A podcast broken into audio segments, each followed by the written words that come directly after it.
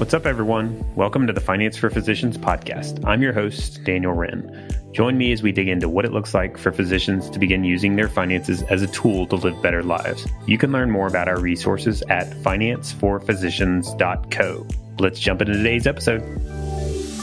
Today I'm talking with Ed Coambs. Ed is a financial therapist and the founder of Charlotte Couples Counseling. He brings an especially unique perspective to the table as both a counselor with a master's in marriage and family therapy and as a certified financial planner. In his work, he has meshed the two typically separate fields together into one. Today, we cover what exactly financial therapy is, and we talk about how to know if you should go see one. We also get into how to understand your relationship with money and why that's so important. And make sure you check out the end where we talk about practical tips you can begin using today to improve your financial behaviors. So, Ed, thanks for joining us for the podcast today. Yeah, Daniel, thanks for having me on. I'm excited to uh, talk with you and, and, answer your questions. Awesome. Yeah. So, let's get started. Uh, if you could just give the listeners just a little bit about you and your background.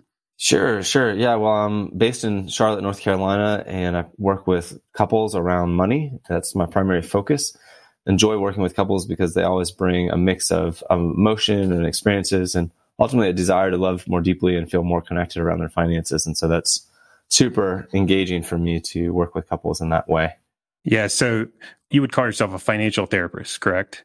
Yeah. Yeah. I think financial therapist is the way that I like to hold myself out. The reality is I'm a licensed marriage and family therapist in North Carolina that specializes in couples and money. And so I'm both a licensed marriage and family therapist and also a certified financial therapist. So I know your audience are doctors. And so financial therapy is a specialty, if you will, of the broader therapy service.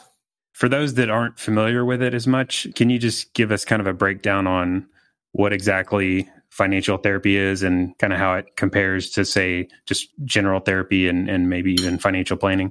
Sure, absolutely. Well, financial therapy is using the best of counseling skills and psychology and applying it to the relationship that people have with money, right? So most of the people, when I get to talking to them, they've never really thought about it this way, but it makes a lot of sense intuitively is we all have a personal relationship with money. And because we have a personal relationship with money, we know that money can evoke different thoughts, emotions, behaviors, and relationship dynamics that can, in the case of doing therapy, typically are problematic, right? So I feel a lot of financial stress because I'm having trouble talking with my partner about how much money they're spending at the store. In that you have thoughts, emotions, behaviors, and relationship dynamics all baked into that, right? And I mean, who wants to go around being frustrated with their partner and how much money they're spending at the store? I would say that's a common one. What are some of the, besides that, what are the most common pain points you see people having or approaching you with? So that's one of them. Certainly the spending and saving dynamic between couples can be really challenging and probably is one of the most problematic ones. On the little less, you know, socially desirable or acceptable side, the stuff that you want to, you know, I think most people could say, Oh, I'm tired of my wife spending so much money at the store or my husband spending so much money on hobbies. Like, I don't think you could be at a dinner party and talk about that and, and probably get a lot of agreement, to be honest. But where we start getting into the, a little more slippery and more difficult stuff is around more power and control and what money represents within couples. So typically when we'll have one person maybe is a high income producing doctor and the other is a school teacher. And the high income doctor is frustrated with the school teacher because the school teacher's making 40, maybe $50,000 a year at best, but working 50 hours a week while the physician's bringing home 300,000, half a million dollars, whatever it is. And they're working the same number of hours and they're thinking, is it even worth it? That's a little more slippery slope because now you're talking about your partner's value of work and what they're doing. And so even though they can't contribute at an equal financial level, there may be still equal psychological value to them being an educator. I could see that being a very slippery slope. How do you get into that. I mean, that's probably part of what you do, but I'm just curious, like, how do you bring up that subject? How do you navigate that, that sort of a slippery slope type situation? What I like to typically start to do is a couple of things with couples when that's kind of more the presenting issue is one, just to get clear about their values. Do they respect their partner and their partner's decision to have their own kind of self direction or interest in work and meaning behind work? And because I think a lot of times you can have different feelings about the same topic at different levels, right? So at a values level, you might say, well, yeah, of course it's important for me to have a job that's meaningful to my partner. Okay, great. If that's true, then we can start to work into, well, what is this really bringing up for you around your partner working as a teacher and hours? And typically it starts coming up around issues around availability, other roles within the house, like taking care of kids or other family functions Then it starts to get into like, oh, okay, where does this come from? Typically, we, I start adding the next layer is really about, well, where do these expectations come from? And most often it comes from people's families that they grew up in, where the families worked and had different roles. So the kids, as you're growing up, you learn different expectations about who does what in the family and what money means and represents. And so we can start to unpack that a little bit too and start to usually get a little more clarity around why this is such a problem. So it sounds like typically there's a little bit more to the story than just the surface, and there's often some background typically related to their upbringing and maybe how they were raised. Is that accurate? Yeah, absolutely. Yeah. I think one of the things that I help couples start to realize is that whatever their presenting concern is, is that there's always a bigger story to it and there's more layers to it. And it's part of the change process is exploring what those things are, gaining new insight into the meaning behind that, which then creates space for new action. So a new decision around like, okay, well, yeah, I hear, you You know, you still want to be a school teacher, that this is really important to you, even though it doesn't produce anywhere close to what's equal for me as a physician. But, you know, how can we open up to then maybe hiring a nanny to come in? Or maybe they've been adamantly opposed to having a nanny for whatever reason. Or they say, well, we can bring in someone to help us clean the house and somebody else to help us do the laundry. They can start collaborating together to figure out what's the solution. And so that's one of the nice things about financial therapy is I don't come in with a preset of solutions to people's problems. What I'm working towards is helping the couple understand themselves and their partner better and get them on a place where they feel like they're back on equal footing with each other so that they can then enter into a collaborative discussion, right? The other thing that can be really challenging if we just keep using this example of the couple where one's a teacher and one's a physician is the one that's a teacher may have to deal with feelings of like they're smarter than me. They have more social esteem or recognition because they're a doctor. And it floors me when I have couples like this where the non-doctor partner puts themselves in a less than position to their doctor spouse. And the doctor spouse is saying, no, no, I think you're equal to me. I think you're just as smart as me. And they're, they're having to wrestle through this just kind of even dynamic of who's smarter, who gets to ask for things because of the social positions that they have. And so I think a lot of times physicians need help working through understanding the social meaning of their professional identity and how that gets brought home. It seems like people have a pretty big spectrum of what their thoughts are on counseling and therapy. You got the one extreme where it's like, I don't need any fixing. I'm fine the way I am. I have control of everything. I'm good to go. And then the other extreme is like everybody needs a therapist or counselor. What are your thoughts on that? Do you think there's times when pretty much all of us have some stuff behind the scenes that we could use the help of a counselor or? so the short answer is yes and you know people listening to this would may maybe initially say well he's a therapist so of course he's going to say yeah everybody needs therapy and yeah i'm going to say everybody could benefit from therapy but really what i'm talking about is when people are in that position of no i don't need therapy nothing to look here when i hear that as a therapist i'm thinking psychological defense mechanisms I don't feel comfortable being vulnerable and opening up to somebody else about things that are significant or challenging for me. I don't want somebody else to have to see who I am and that I struggle. I think that that's very respectable position. And it's something that a really well trained therapist can work with you or through and help understand why it is that you maybe even don't want to come into therapy. Like, so if you're getting your partner saying, Hey, you really need to go to therapy and you're saying, no way, not me. I don't need it there's nothing wrong with me. I don't want to, them to fix me. Well, in my mind as a therapist, I see that as just early stage healing.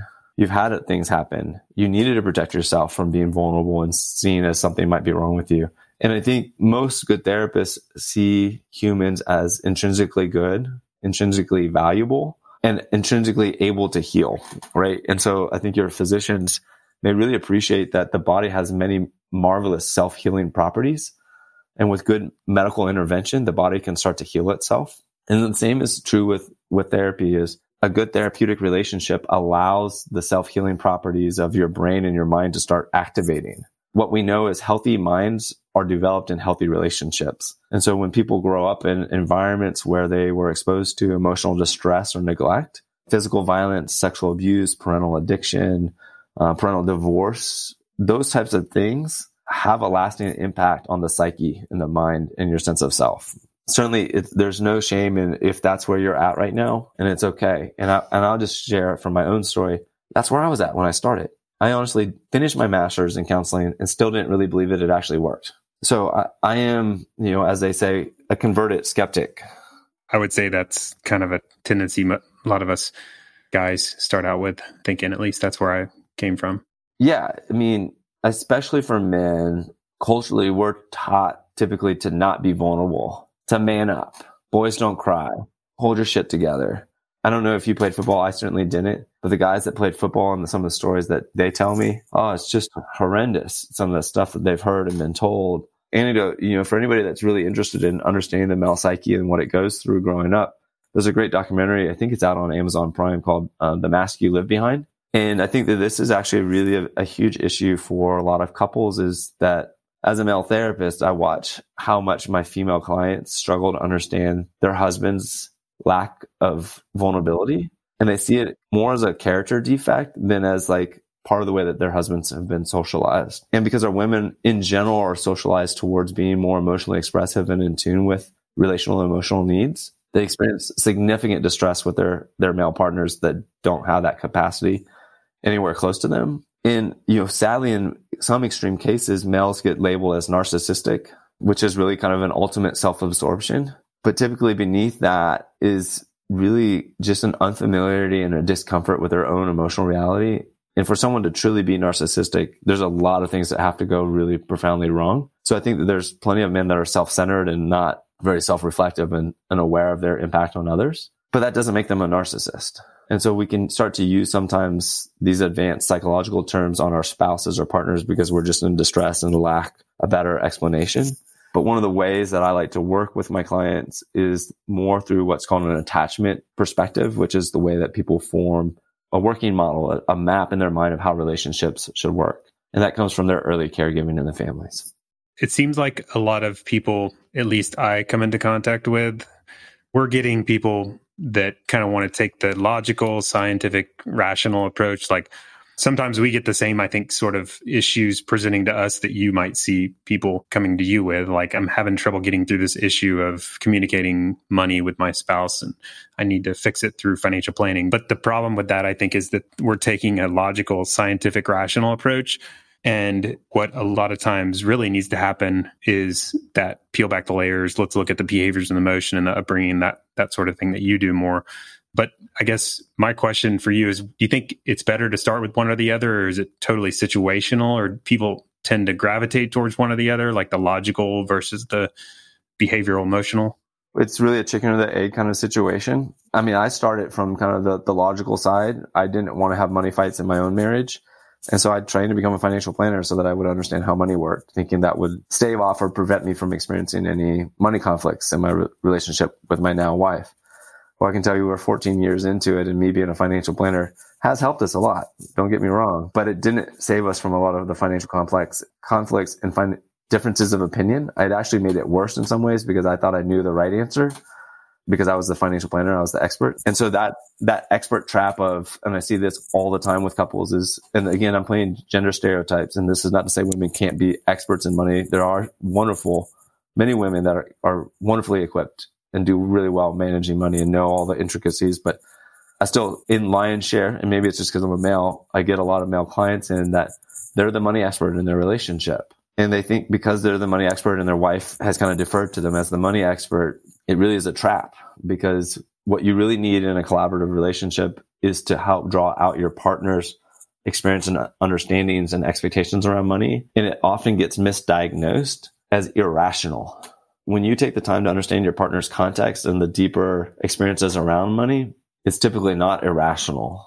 I heard a story recently where the husband and wife are getting ready for a dinner party and the wife is starting to be moan like, Oh, our house isn't nice enough. It doesn't, we don't have the right furnishings, etc., etc. And, you know, the husband's like, what are you talking about? Our house is fine. It's really nice. And then he clicked onto it and he remembered, oh yeah, she felt socially excluded when she was a little girl. Like she didn't have the nice clothing at school. Her parents' house wasn't quite as nice as her friend's house. And that, like now all of a sudden they're having their party. They're in their late thirties, early forties, having friends over and she's freaking out. Even though objectively they have very nice furnishings for the house. You know, it's going to be a great party. Their friends are good friends. They're not going to judge them for the standard of their housing. But that old money story was triggering up. Well, once he recognized that, he said, you know, hey, babe, I'm with you. I love you. I'm wondering if some of this is connected to your past of feeling excluded or being judged for not having nice enough things. And because they had been working on this topic for a while, she could receive them and hear that. It reset the tone for their dinner party. They were able to have a nice dinner party and, and move on with it. But, you know, what we know from lots of research with people and money is the author Brad Klontz is a great psychologist and has done a lot of money work. And he labels them financial flashpoints right? There are these defining moments we have in our childhood where there's high emotional arousal around some situation that has also a money element to it. And so for kids, right, it's typically buying clothes, getting toys, family trips, parental divorce can also be, you know, like a bigger issue, but it's like little kids are going up. What do they want? They want bikes. They want toys. They want doll houses. They want all these things. And at some point, they're not going to get what they want how their parent responds to that disappointment is going to set some of the stage for how they deal with material goods later in the future. Because sometimes you do grow up objectively in a family where they, they literally cannot afford to buy you the toy. But sometimes you have kids that grow up in environments where mom and dad are more than capable of buying the toy or, or the event or the experience, sending them to summer camp, but they act as if they don't have the money. And that creates some deep incongruency between, wait, I know that you're a doctor. Wait, I know that you're an attorney. I know that you're, you know, whatever that's where a lot of the mixed messages around money can start coming into play through childhood and can be playing out then again in our adulthood. That's very deep. I'm sure that, and what person has not had some experience like that that's affecting them? And, and that's, I think the trick is, is acknowledging that and, and getting to a point where you're ready or at least open to having a discussion about it. I think that's a hurdle for a lot of people. I felt it is how do you open somebody up? What's the benefit to going back to that kind of painful place in my childhood that I don't really want to talk about? And I've gotten really good at like compartmentalizing it and just how do you get to that point where you're ready to talk about it? One of the biggest things is having a safe relationship with another person that can hear it in a non judgmental way. And that's where financial therapy really comes into play is because most of us are untrained to listen to people's stories about money empathically most of us are going to bring our own money judgments and values to any financial conversations. And we're going to say, we'll end up innocently minimizing or saying, well, it's really not that big of a deal that you didn't get to go have, you know, this type of birthday party or go to that summer camp or what's the big deal about it? And at a logical sense, you're right. It is in the past, but the reality is our memories live in our mind and brain and get stored there. And so the value of going back to it is like, I think about it a lot like going to a good massage therapist. Right? It's like you don't really want to go to that massage therapist to get that knot in your shoulder worked out because it's going to hurt when they push on it.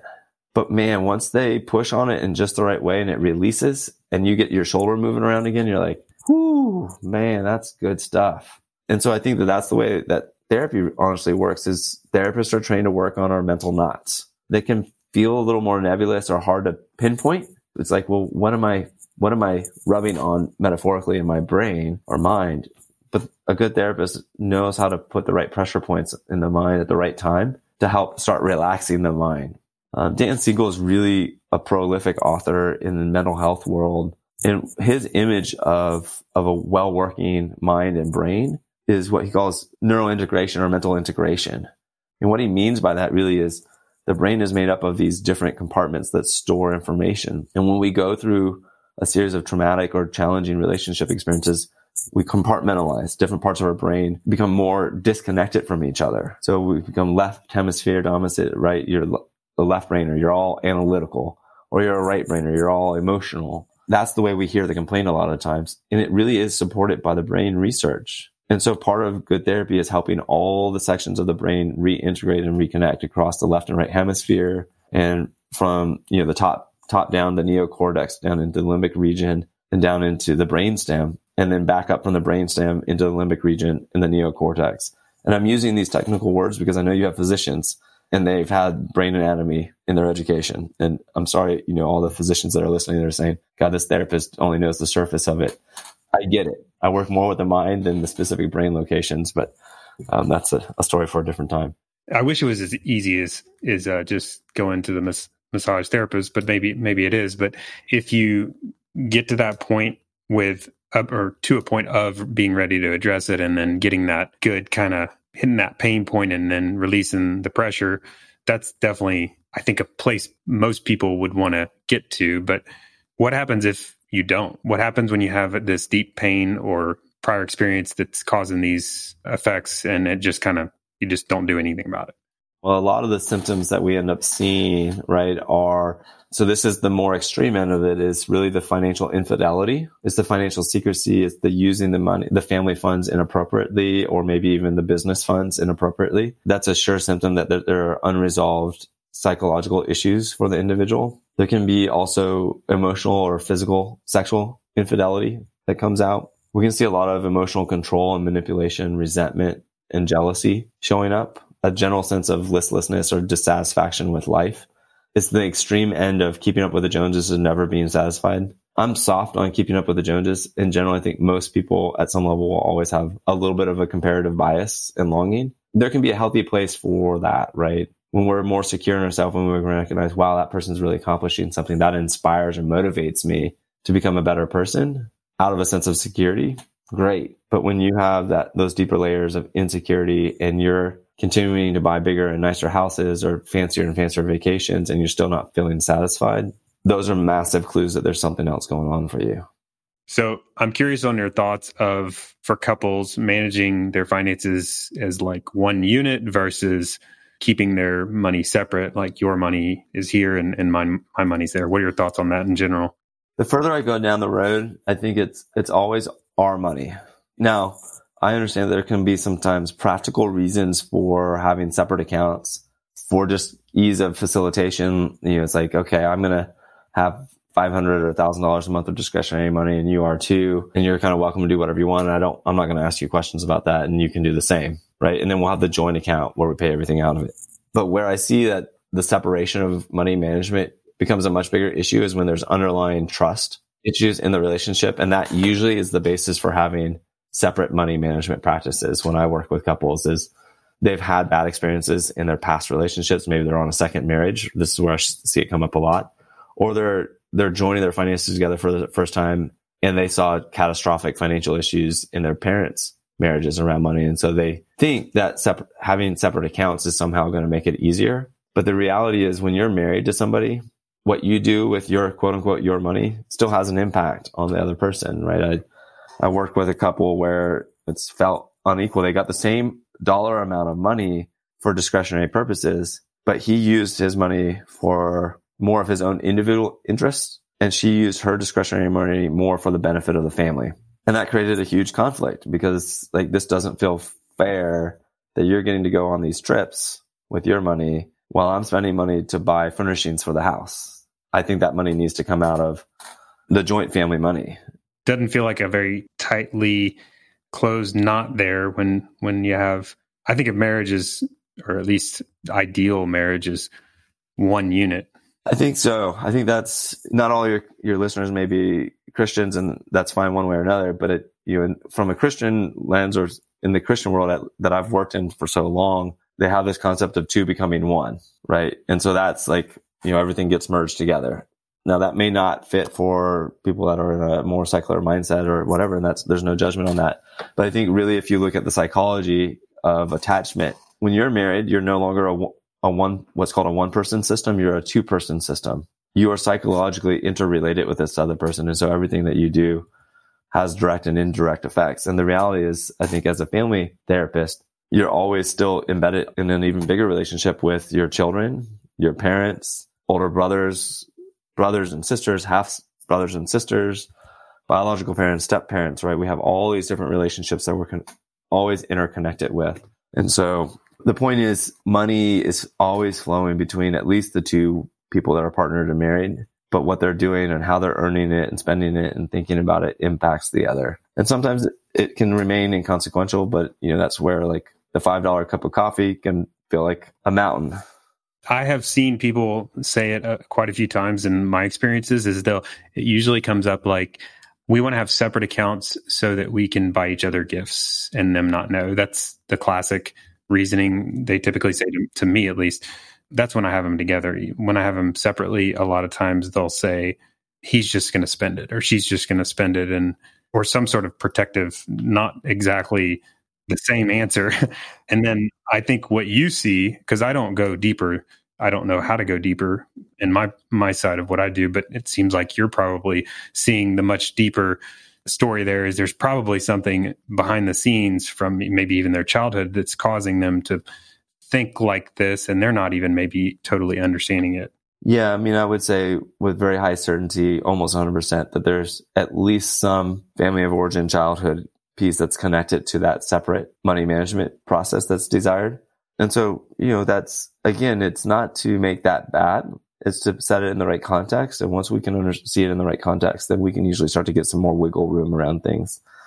Now, certainly if we're talking about parents where there's a highly contentious divorce and money was a significant issue, yeah, just getting the right context around is not going to fully alleviate it, but it's going to be a step in the right direction. You know, or if parents were using, you know, drugs and, and money, you know, go hand in hand. And, you know, would love to think that, you know, certain populations of people are exempt from that. But um, the reality is that doctors could have easily have grown up in a family where drugs and alcohol were a problem as any other person. And so when you see those things walk in hand, usually it's going to take a lot more money healing work to get to the place of forgiveness towards your parents for the way that they handled and managed money, the way that you interpret it, your responsibility and re- relationship with money. Um, this kind of might be too far of a field here, but the other thing that I am aware of, at least for, for many doctors, is they can grow up in a very perfectionistic environment where they internalize the sense that they're never enough and they've never accomplished enough. And that has huge implications for money management. Yeah, I could see the perfectionist mindset in, in general has causes a lot of different issues, but with, with finances, that's a sticky. It's a very sticky point, but it's one that's very important for doctors to be aware of about themselves and to, if that's part of their case where they grew up in an environment where they never felt like they were enough, never achieved enough, never performed enough, to start looking into oh, how does that affect the way that I'm saving for my future, thinking about earning an income, and then really into the way that I manage my practice and my business. I don't know that the training might even make this harder to address. The training is very rigorous and academic and strenuous, and and then the financial challenges with student loans and all that sort of stuff. I could see compound all this. Yeah, you know, it's interesting because I think about I've had the good fortune of working with many veterans as well. When I look at their family of origin experiences and what drew them into the military, there's a pretty close link, but it's and the military just exacerbates what was already there for them typically. But I think that medical school also draws a certain type of person and can exacerbate underlying perfectionistic tendencies with the very long work hours, the high demand, exceptional levels of responsibility, right? You're you're typically learning how to be the most responsible person in the room. You're the most highly educated person. You're the specialist. You're the one that knows it. And so that can create a real vulnerability trap. You can take that and then some doctors will try to transfer that into being, you know, great money managers and thinking they should be able to do that really well as well. And it's the knowledge is not fungible. You can't just transfer your knowledge of medicine into being a great money manager.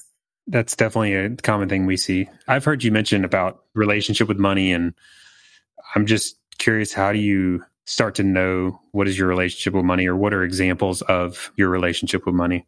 One of the exercises I love to use in my practice, and I'll share this here just because it's a, something that everyone can do to get started is, you know, just get out a big eight and a half by 11 sheet of paper. And this is called the money egg exercise. And what you do is you just get this, you draw a big oval on a piece of paper and you start at the bottom of the paper and you, um, if you're going to allow yourself to just relax and just let whatever memories come up, you're going to want to remember back to as young as possible. Your first memory around money and you're just going to want to draw a little image there at the bottom of the egg of whatever that was. And so maybe it was getting your allowance, or maybe it was tooth fairy money, or maybe it was getting a bicycle or a Christmas present or whatever the little thing is. I've seen people draw houses, but that's your first experience with money that you can remember consciously. And then what you do is you just slowly work up the egg along the chronology of your life. And the goal is to fill in the whole egg over, over your life.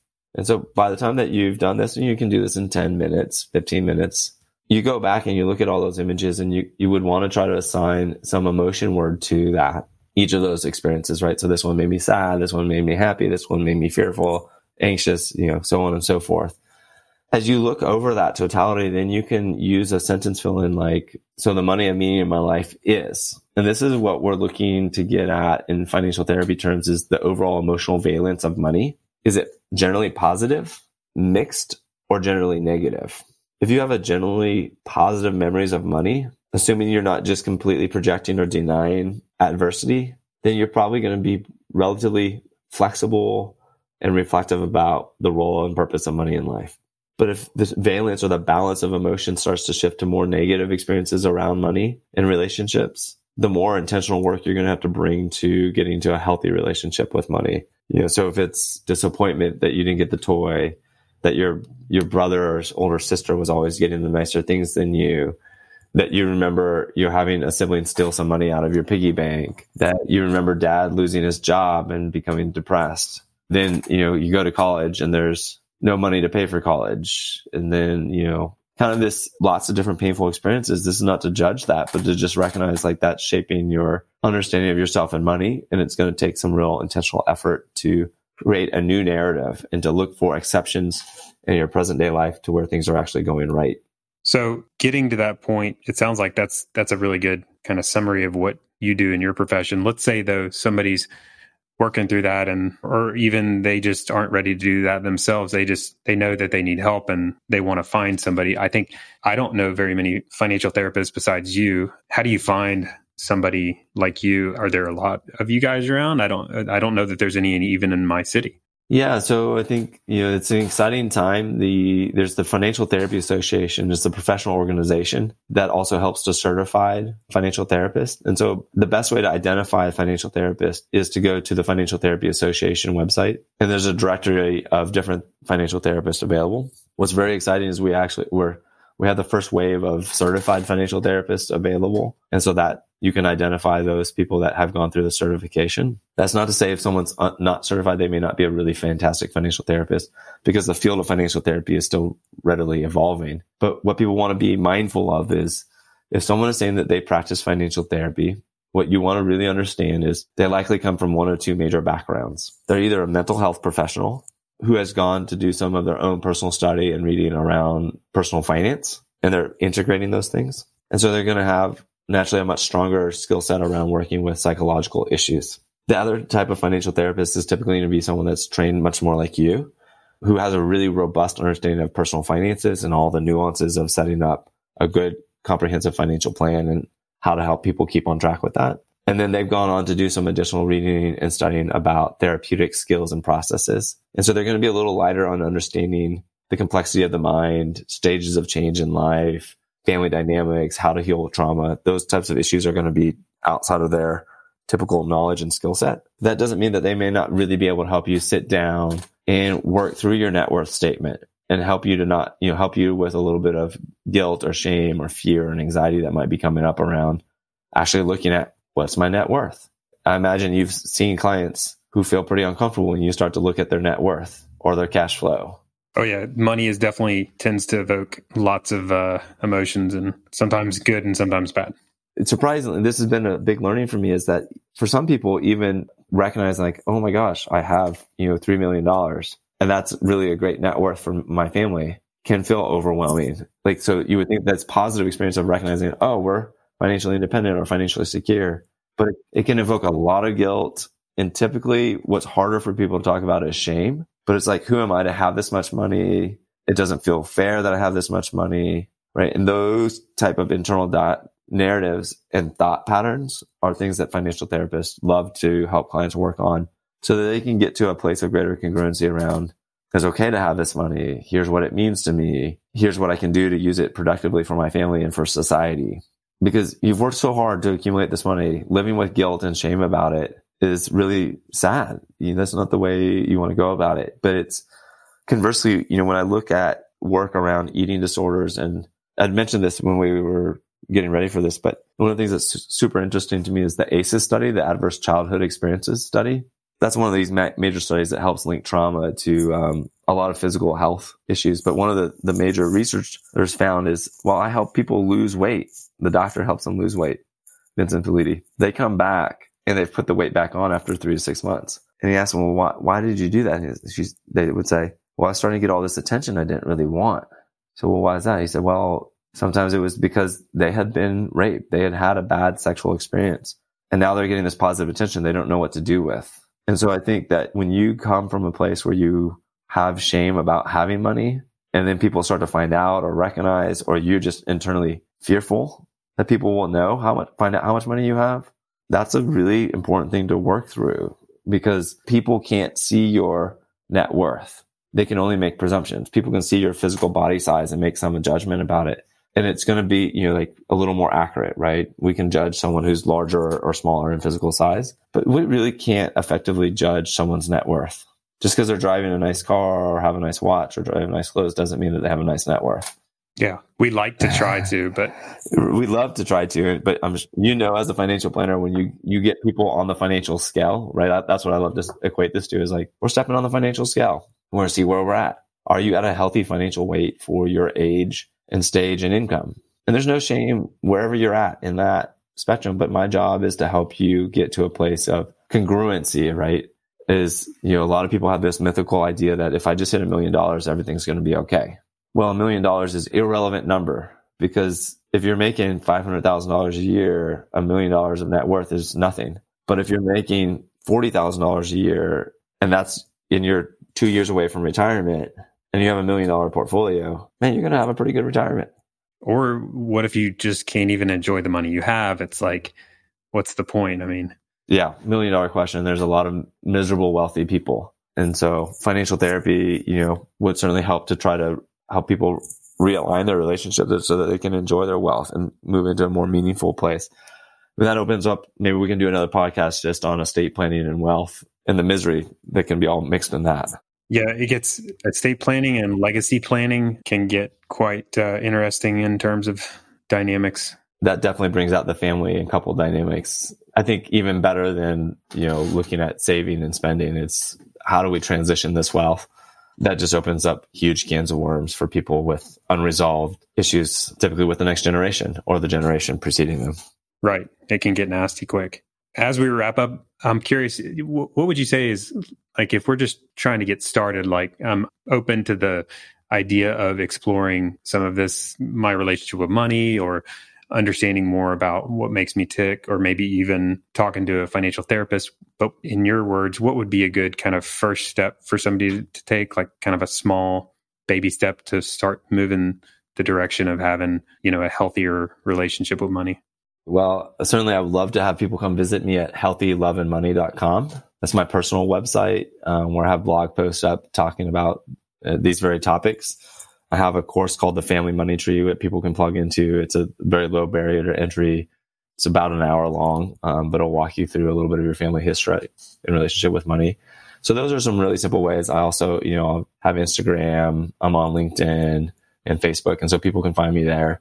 I'm putting out stuff regularly, so I think those are great ways to get connected with me personally and with financial therapy. And then I mentioned the Financial Therapy Association. And so if you're looking for other people beyond what I have to say, I would go to the Financial Therapy Association to start looking up names and start doing some searching. I mean, Google is our best friend. Financial therapy is at your fingertips and financial therapy is mentioned in the media in increasing amounts. And so you've got great, great articles like in the Wall Street Journal and the Times and NPR down to hyper niche, hyper focused blogs. So it, it's, it's out there if you start searching.